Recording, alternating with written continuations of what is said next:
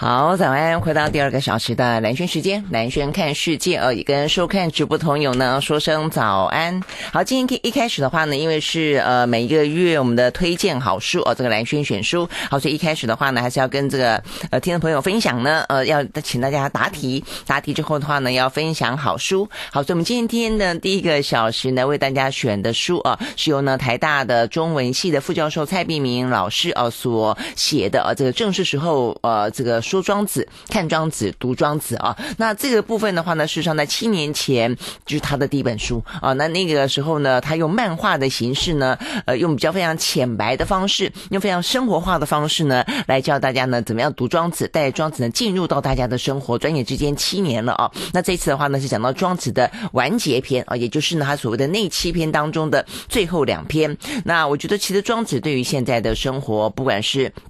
忙碌的生活，紧凑的生活，那不断的变动的世界的这个节奏包括呢现在呢的战争，包括现在疫情等等大家可能会觉得速度好快，然后呢步伐好乱，然后呢整个的趋势有些时候呢摸不着头绪。那事实上呢真正能够掌握在自己手上的东西未必多但是有些事情当然还是可以操之在即啦但是呢在这样的一个时刻底下呢，我觉得读庄子某个程度来说呢可以达到养心养气这样的一个目标。好，所以呢在这个今天我们推荐的这本好书里面的话呢，就是谈到很多这个庄子的人生哲学。那里面的话呢讲到养心养气这个最高境界的话呢是真人。好，所以我们一开始呢就讲了一个真人的故事这个真人假人。好，这个真人，好，那这个算是一个大思想家了那他这个故事的话呢讲到当年有个算命师然后呢被列子这个引荐去见他的老师。这个老师叫什么名字？我们描述到他这个故事非常的精彩显现出来，当你可以呢这个自视其心养心的时候，到最后呢整个人连这个气的感觉，连容貌给别人的这些印象都会改变好，所以我们要问的第一个问题就是呢这位真人呢这个是谁？那接下来我们谈到蛮多跟死生有关这个人的生跟死，到底生真的是开始吗？或者死呢并非结束，而是另外一个开始呢等等的概念。好，所以讲到死生的时候，我们讲到另外一个呢，其实在中华文化里面东方文化里面，事实上呢大家更熟悉的一位呢也是侄字辈的人。这个人是谁？他呢在庄子的书里面呢提到了他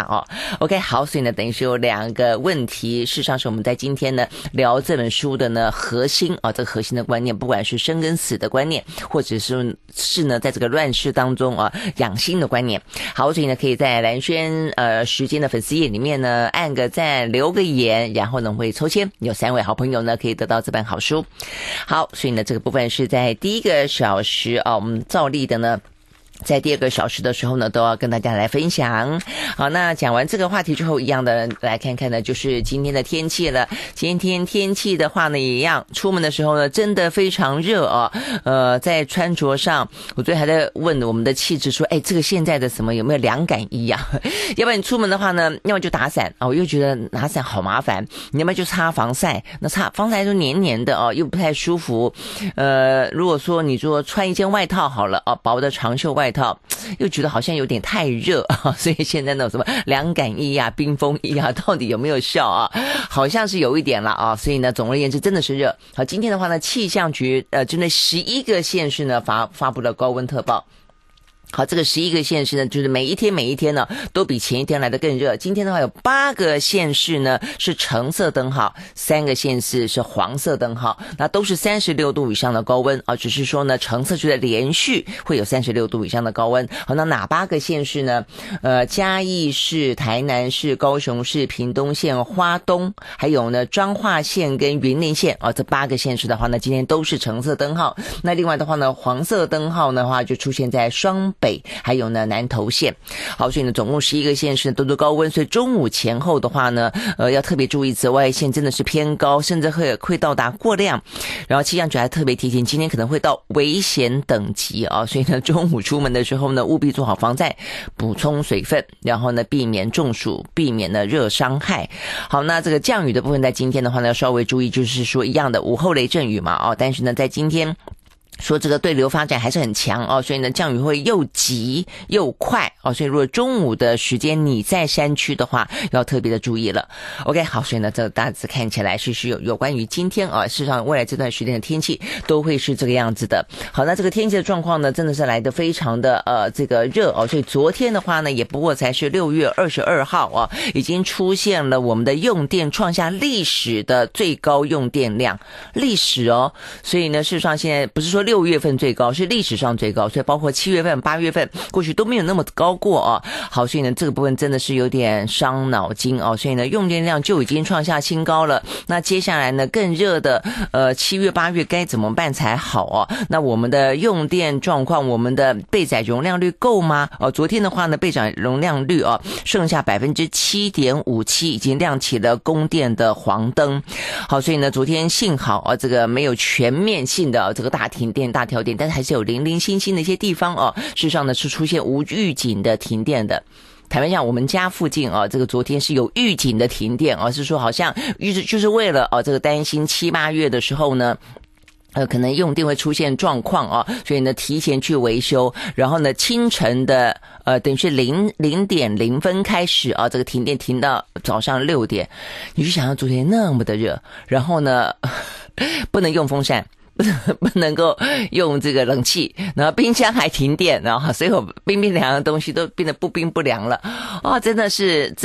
热毙了哦，热爆了。所以你会发现呢12点一到，哇，停电，然后的话外面的人声突然间鼎沸起来了。我想大家因为大家太热了，干脆出门去算了哦。但因为我们的节目又早，我又不能够说呢半夜不睡觉啊，睡得非常的不安稳。好，所以你会知道说呢这还算是有预警的哦。我今天看到有些地方无预警停电的话呢真的是会气炸了哦。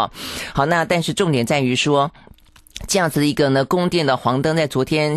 这个亮起之后，那接下来的话呢会不会来得更严重，我想这个是大家比较担心的哦。好，那这个讲到说台电啊，这个昨天针对这个状况指出哦，说为什么呢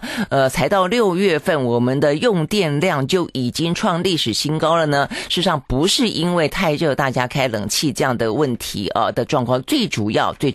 它可能也是因素之一哦，但是就蛮热的，但重点是在于说我们的我们的工商用电，也就是呢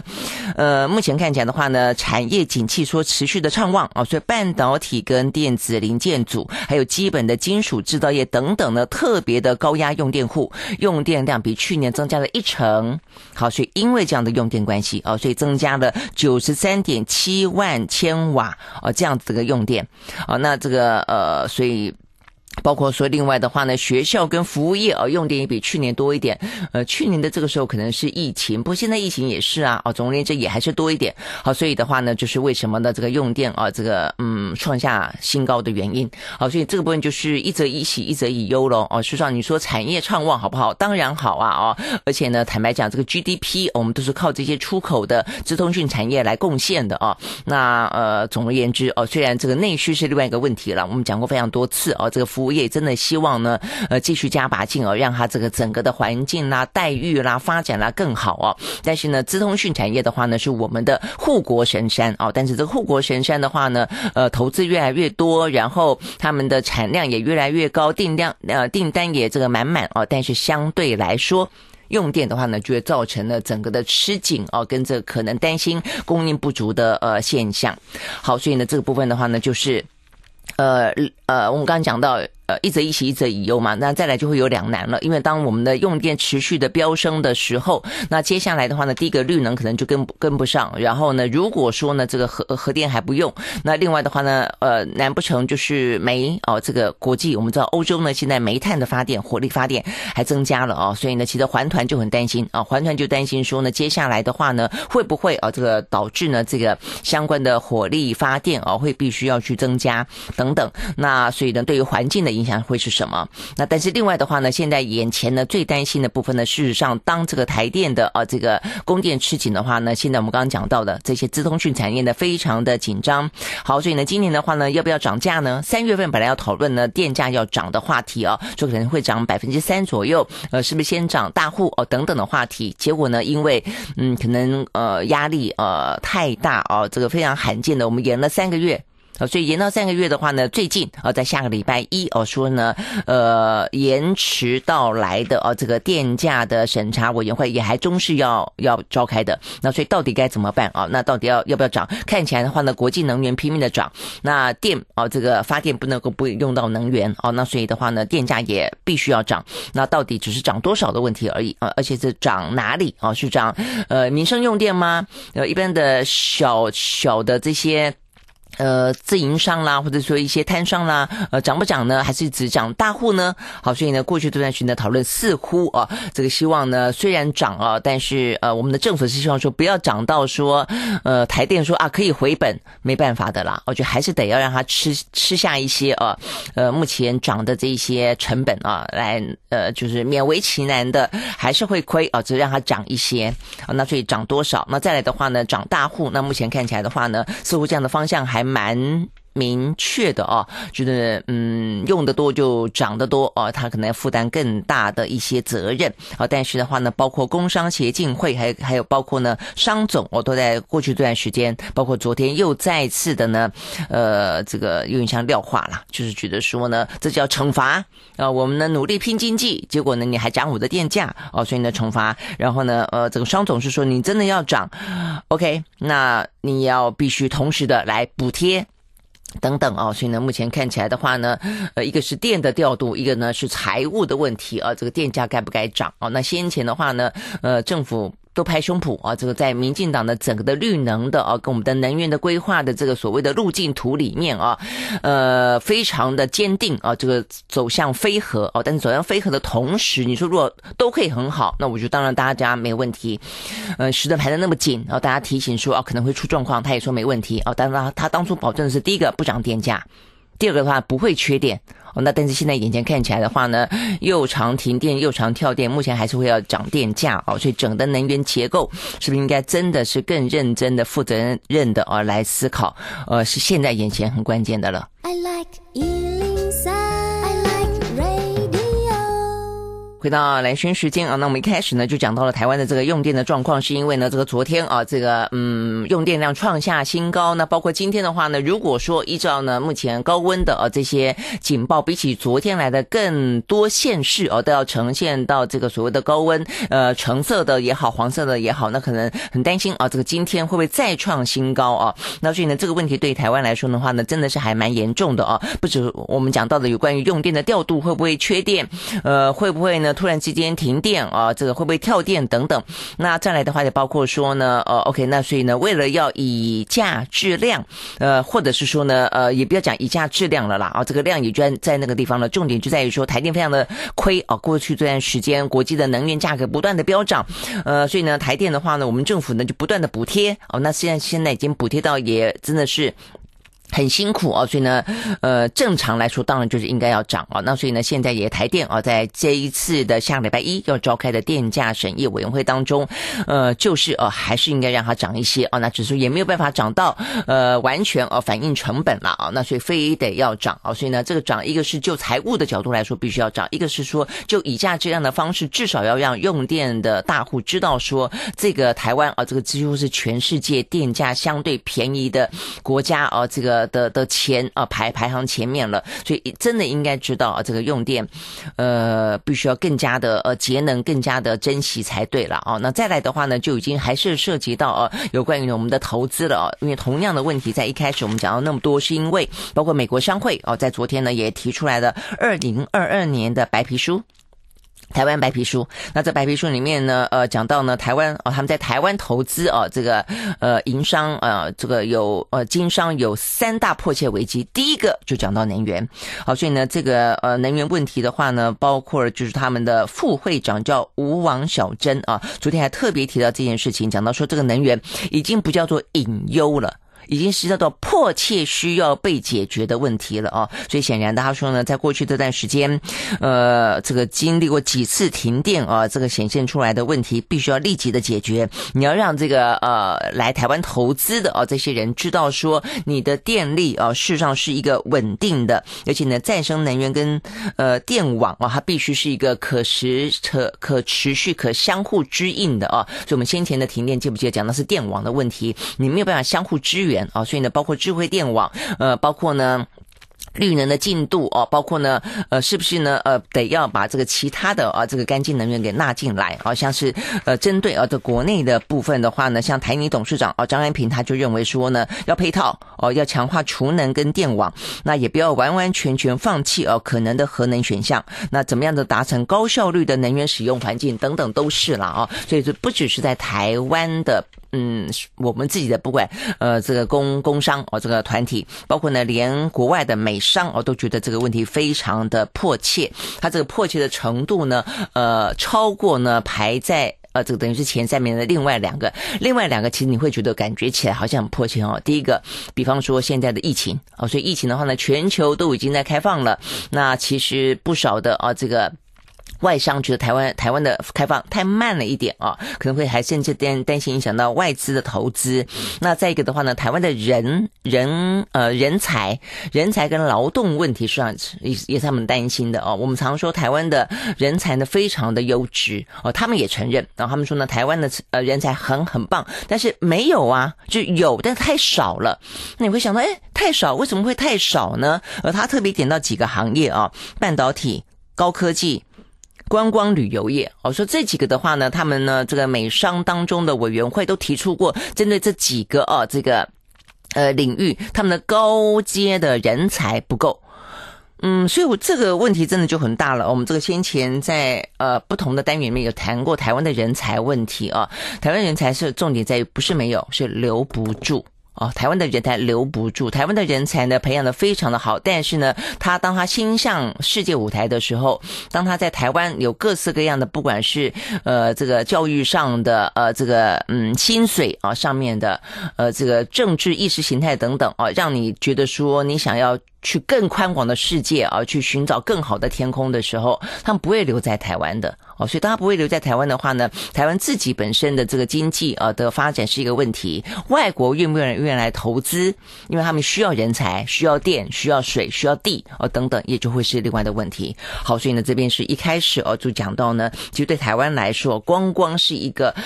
高温警报、高温特报，然后呢这个。用电就立即的这个飙上了历史新高，就立即的引发出那么多的这个对台湾来说，事实上坦白讲是蛮核心、蛮关键的话题整个台湾的发展，包括人才，包括疫情松绑，包括这个整个能源的政策等等。好，所以呢，这是一开始从天气讲到的话题。好啦，那所以接下来的话呢，放轻松一点就要来讲讲疫情。好，疫情的话呢，在台湾是有比较放轻松一点点所以呢，就这个整个的人数来说的话呢，52000，算是还是持续的，就比较缓的这个有比较少一点。那这个当中的话呢，171个死亡。坦白说，死亡还是高了还是在相对的高原期。好，但不论如何就至少台湾这目前看起来的话呢，状况是在一个相对来说可以可控了。大家对于病毒跟它共存，也越来越熟悉，知道该怎么样去因应了所以呢，我们看到呢，包括指挥中心包括昨天呢台大的公卫所的陈秀熙教授都认为说呢，应该这个在6月底之后这个都是台湾大概就可以比较明显的。是降下来走到平原期。好，但是呢有一个蛮大的问题是，今天的疫情呢就全球来看的话呢，是真的又拉起警报来了那所以的话呢在昨天指挥中心也特别提到，就是很担心在7、8月份，我们现在等于是6月底嘛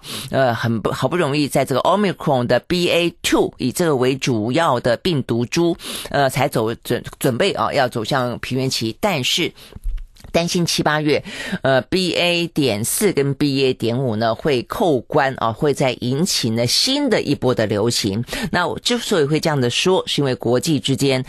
相关的数据这个越来越看起来呢是有再次的飙高。OK， 好，今天的话呢，全球单日现在65万多人这个确诊，然后的话呢是1247个人死亡，全球已经来到了16个国家破万。好，那这个16个国家破万里面的话呢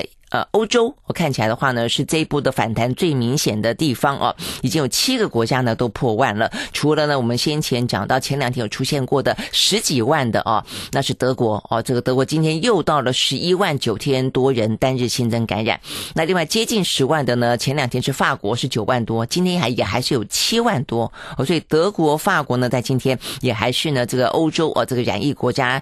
最多的2个，那接下来的话呢意大利呢是5万3，英国3万2，葡萄牙1万5，奥地利跟希腊也都是1万多。好，所以呢，这个欧洲看起来还蛮反弹的。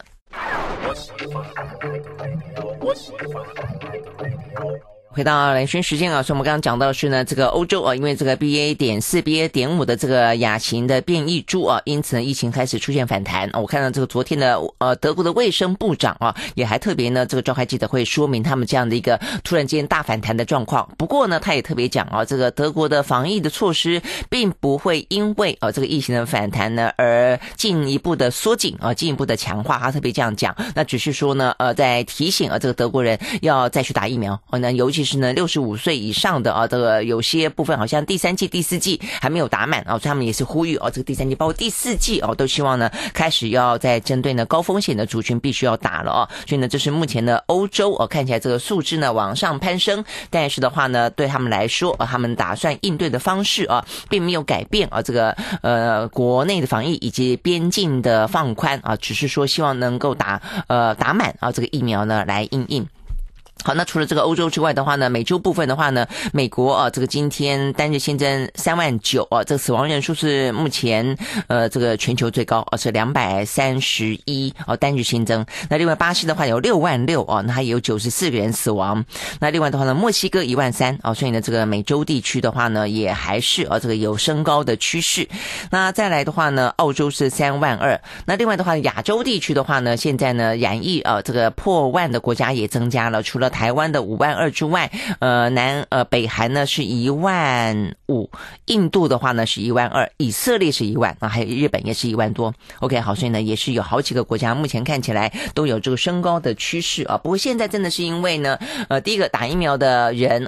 多了那就是来的普遍，虽然也还是有各个国家还是有一些。几成的人了，我想这就是他们的政府不断呼吁的部分。但是另外的话呢，自然染疫的也多了所以呢，相对来说，大家对于病毒就是造成中重症死亡这件事情就比较不担心了。所以昨天的话呢，我看到这个中研院的研究员何美香就在呢脸书上面讨论到说呢，最近大家一直在讲的所谓的无敌星星，什么叫做无敌星星这个无敌星星的话呢，没有说你染过疫就是。真的就是无敌星星了他的意思说最好是打了3剂再加上染疫这个自然染疫这个才叫做无敌星星。那他特别提到说呢这个包括你过去曾经染疫还不见得就是因为可能还会重复感染所以就不同的病毒株来说，他说呢过去染疫的人针对新的病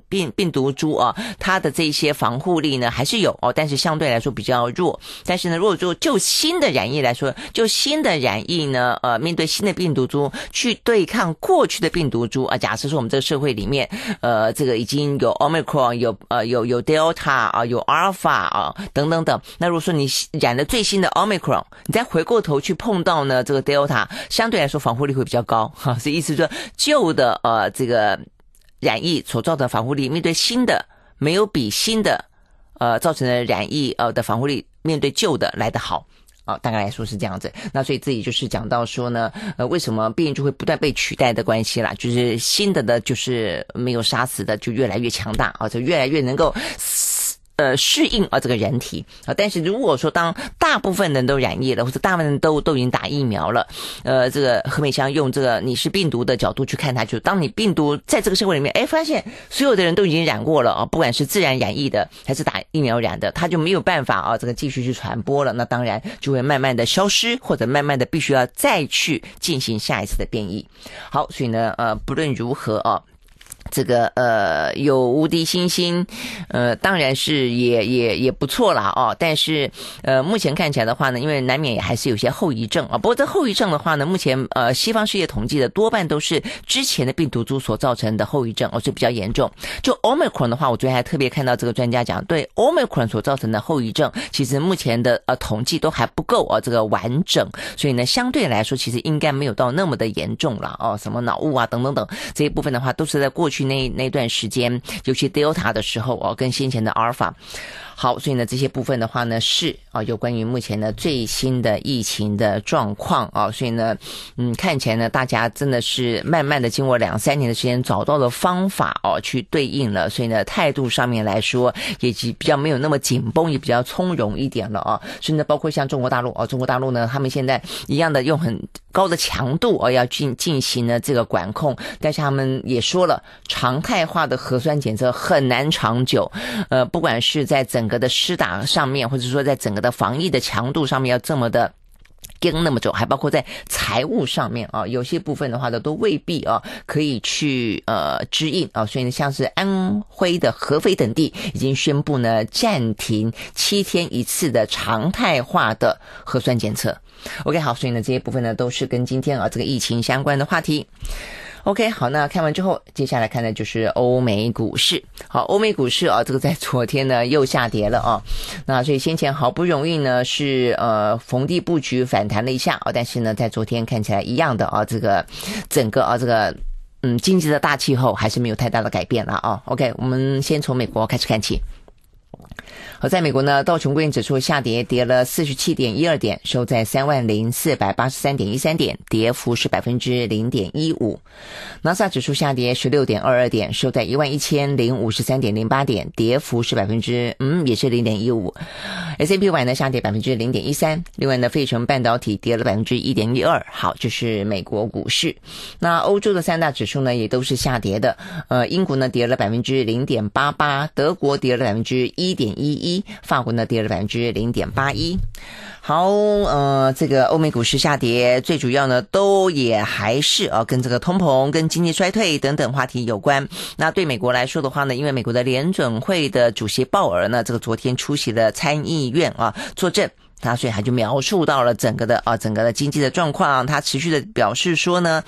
这个持续升息是适当的啊，会致力的呢让通膨率回落到 2% 左右。那升息的速度的话呢，要取决于经济的数据啊。那这个经济数据就以它来做这个随时的动态的弹性的调整。所以呢，决策的官员必须要灵活以对啊。但是他也承认了这个大幅的调升利息可能会导致呢美国的经济衰退啊，所以呢他说因为他们现在美国当然都知道可能会衰退啊，但是衰退的程度怎么样，会多严重啊，那会是硬着陆还是呢软着陆啊，就是但是目前看起来的话呢，鲍尔说要软着陆，成功的软着陆是非常具有挑战性的。好，所以言下之意就听起来的话呢，应该会有点重衰。好，虽然他尽量的要想办法呢张起这个安全网，让这个往下掉的经济能够不要那么的快速，不要那么的重但是呢尽量他的是尽量。好，所以这个影片言论呢导致了股市下跌。I like inside.好，回到蓝轩时间啊，所以我们刚刚讲到的就是美国的这个联准会的主席鲍尔啊，这个在国会作证的时候呢，再次强调说，目前看起来美国的状况啊，通膨真的是还蛮严峻的。然后的话呢，要面对呢经济可能衰退啊，听起来呢硬着陆的几率是来得高的啊，要软着陆的话呢，非常的具有挑战性啊。那他这个话讲完之后的话呢，事实上我们看到呢，另外的联准会的纽约分行的总裁威廉Dudley 啊，他也说，他说呢，在未来的12到18个月之内，就是1年到1年半啦，美国的经济衰退是不可避免的，而且呢，历史经验显示，美国的经济将会迈向硬着陆。哇，所以呢，这个听起来是真的有点让人家担心了啊。那所以我们刚刚讲到说股市啊，在这个鲍尔的话跟这个分行的总裁的话之后啊，看起来的话呢就应声下跌。那事实上呢不只是啊等着看鲍尔怎么谈话，事实上呢现在美国的大型的这些投资银行啦哦等等的这些经济的机构呢都不断的在进行呢相关的预测啊模型的预测。所以呢前两天我们都已经有讲到了，包括华尔街日报啦，包括呢高盛银行啦。那这边最新的是德国的德意志银行，还有呢花旗银行的经济学家，他们也都在昨天这个预测，还不只是美国还讲到全球的经济那美国的话呢，经济目前看起来衰退的几率这个大概差不多30-40往50的方向去迈进那这个德银跟花旗认为全球这个经济的迈向衰退的几率也高达 50%。 好，所以呢这个问题真的是有点伤脑筋OK， 好，所以呢这个部分的话呢到底接下来的话当然就是变成持续性的升息是难免的了那这个升息的话呢7月份可能如果在3码的话在年底前等等等，那这个部分这个对于全球大家面对这个物价呢，但是因此而导致的金融当中的连锁效应我相信包括台湾这个接下来是不是要再继续升息这个对这个钱到底是去房贷好，还是说呢干脆藏起来好，还是再去投资但是呢目前股市看起来也是非常不稳定等等，我想都会受到一些影响了好，那再来的话呢，事实上这个影响很大的就还是一样这个很多的一些企业目前的状况其实都面对很多来自不同的一些风险因子一样这个俄乌战争这个疫情稍好一点那这是目前唯一大家觉得比较因为慢慢陆续解封嘛所以呢不只是一些产业断裂的状况可能会好一些，然后的话呢这个旅游啦观光啦这个交通可能会好一些，但是这个面临地缘政治风险可能的一些断裂危机也还是在OK， 好，所以总而言之整个的状况风险呢在昨天几个大的这些个股来看的话呢是有话题性的首先呢受到关注的是台积电昨天的话呢下跌了 2.35%。那虽然台积电对台湾来说的话，包括前几天我记得上礼拜新闻他们都已经要投入这个什么 1.4 这个奈米就是越来越高这样子成熟的先进制程了那甚至要跨越这个比奈米更要小这样子的一个很厉害的一个等于是三星看不到呢这个车尾灯这样的一个状况了。但是这个调研机构叫 TrendForce 他们昨天指出，在全球缺料的冲击底下这个半导体的交货期面临了延长18到30个月不等的困境就是1年半到2年多的时间而且冲击点呢会在明年很明显的出现，所以他们是预期了台积电、联电、力积电等等等这些业者都会受到影响。那涵盖的范围呢到达了成熟跟先进制程所以预期的话呢，这个2023年整个晶圆代工产业的产能的年增率会收敛，一样会增加，但是会增加的少一点会收敛到 8%。 那尽管其实呢在前2个礼拜吧这个刘德英其实也出来讲过，说全球的半导体的产业链实际上都有点担心，但他特别强调台积电不用担心他说他们目前呢台积电的供货的这个状况都是很稳定的包括呢这个产业链这部分也都是做好相当程度的部署的但是这个很显然的国际之间他们可能不是这样子的看他们觉得还是有高度的担忧的。先前讲到其他的地方，像是三星确实他就很担心，所以你看到三星的李在镕到处去布局包括跟欧洲包括呢也不放弃跟中国之间包括跟美国等等所以呢 OK， 所以这个有关于锻炼这个缺料等等的问题确实在国际之间在未来这段时间是受到高度关注的啊，所以呢，台积电是不是可以如他所说的这么的稳健？我想这个国际之间啊也在观察，好，所以这是一个。那再来的话呢，就是比较像是特斯拉啊，特斯拉的话呢，连续2天是下跌啊，先前包括它的裁员啊，先前讲到裁员1成，然后后来又说啊，这个就长期来看的话呢，还是会增加人的，但是呢，话才讲完，结果呢这几天一裁了 14% 啊，比先前裁的人还要来得更多。那昨天的话呢，特斯拉股价呢持续性的下跌，那这个部分是因为受到疫情跟港口运输影响到了电池的供应链啊，所以呢这部分的不同的产业有不同的供应链的危机啦啊，好，所以呢对于特斯拉来说的话呢，马斯克啊昨天承认啊，这个中国目前这个疫情跟因此连带的防疫的强度导致的这一些港口的货运的中断等等啊，都影响到了他们的这个最新的一些生产。那另外的话呢，还讲到他新投产的啊，这个投资生产的美国的德州那个厂，还有德国的那个厂，那2家超级工厂已经狂烧了数十亿美金了啊。那听起来好像是有点不妙啊！如果说再碰上呢这个经济的逆风，他讲到他的直觉啊，觉得很不妙。如果再碰到经济逆风，他花了那么多的钱啊，这个砸下去的话，确实哦可能会碰到相当大的一些问题或挑战啊。所以呢，这个话题在昨天啊也引起讨论啊。所以呢，特斯拉的状况啊也是受到关注啊的。OK， 所以这个部分是这样子。那再来也有好消息了啊，这个在整个的这个经济逆风底下，科技的发展跟可能看得到的一些未来该能够布局的啊，也还是可以尽量的布局。如果呢有余裕的话，我觉得从个人从小的公司到大的企业都一样啊。像苹果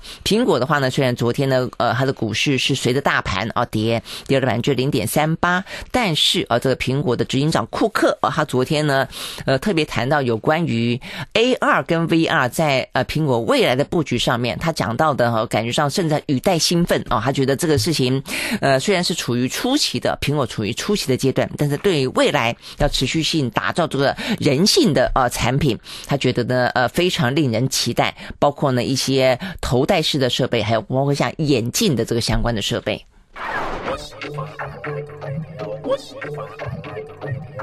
好，回到蓝轩时间啊，我们刚刚讲到的是苹果，这个苹果的话呢，昨天看起来库克的话呢，对于未来啊这个期待满满啊，他讲到这个 AR 的技术，他感到非常的兴奋。AR 的话就是扩增实境啊，那这个 VR 的话呢是虚拟实境啊，那扩增实境的部分的话呢，他们甚至啊有一个 AR 眼镜啊，说呢这个是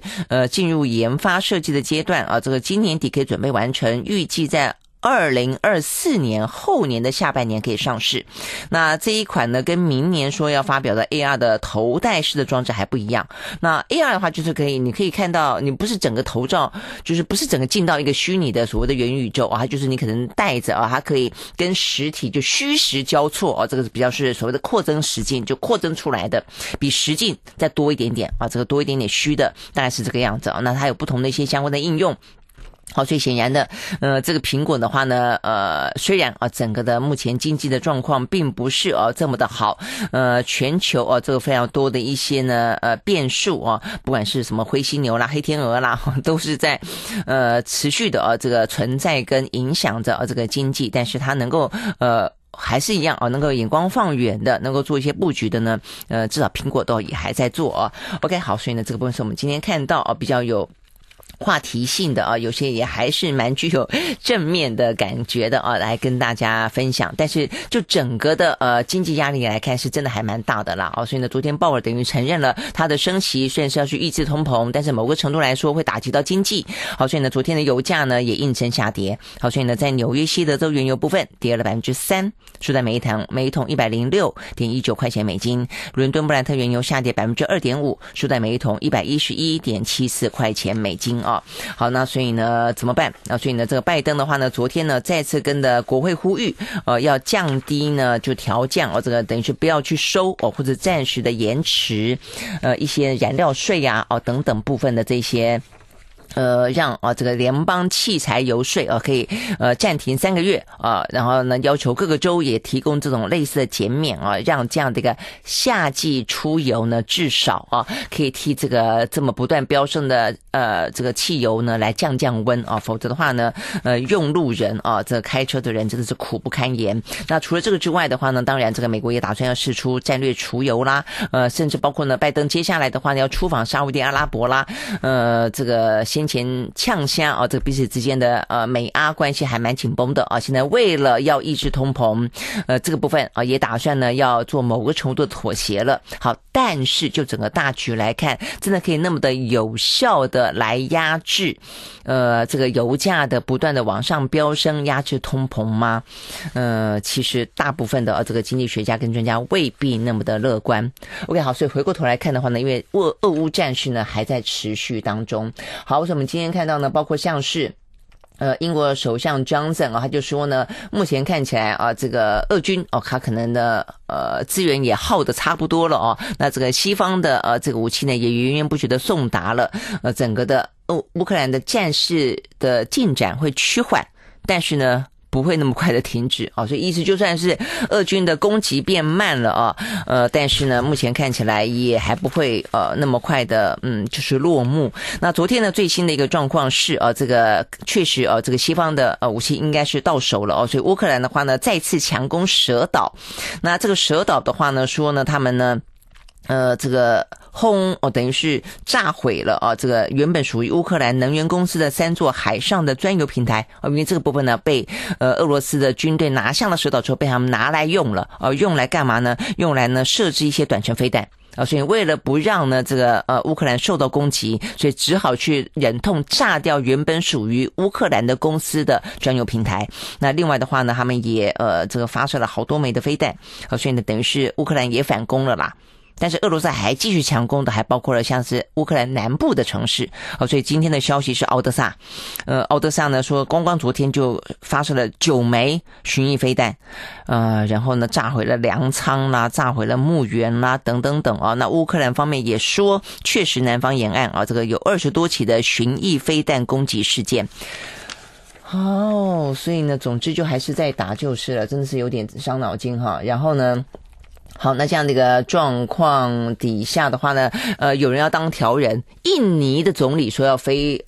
往呢乌克兰跟这个俄罗斯，想要来扮演和平能够促进和平的角色那某个程度，这个听起来我觉得有点难。那他另外一个任务，我觉得比较容易达到。他说他愿意这个提供某个程度的粮食来想办法呢来舒缓这个全球的粮食危机因为印尼的话呢它确实也是一个粮食大国。先前的话，棕榈油禁止出口。也导致这个什么葵花油市场啦，这个棕榈油市场啦，相互替代来替代去也搞得整个的状况呢，大家都筑起壁垒所以他今天这样子说，当然是一件好事啦好，那除了呢这个印尼说想要扮演呢乌克兰跟俄罗斯之间的调人，中国大陆说要寻求扮演呢非洲的和平的调解人。因为非洲当然很多的一些不同的国家部族之间这些问题，那这个《华尔街日报》特别报道这一点因为他们认为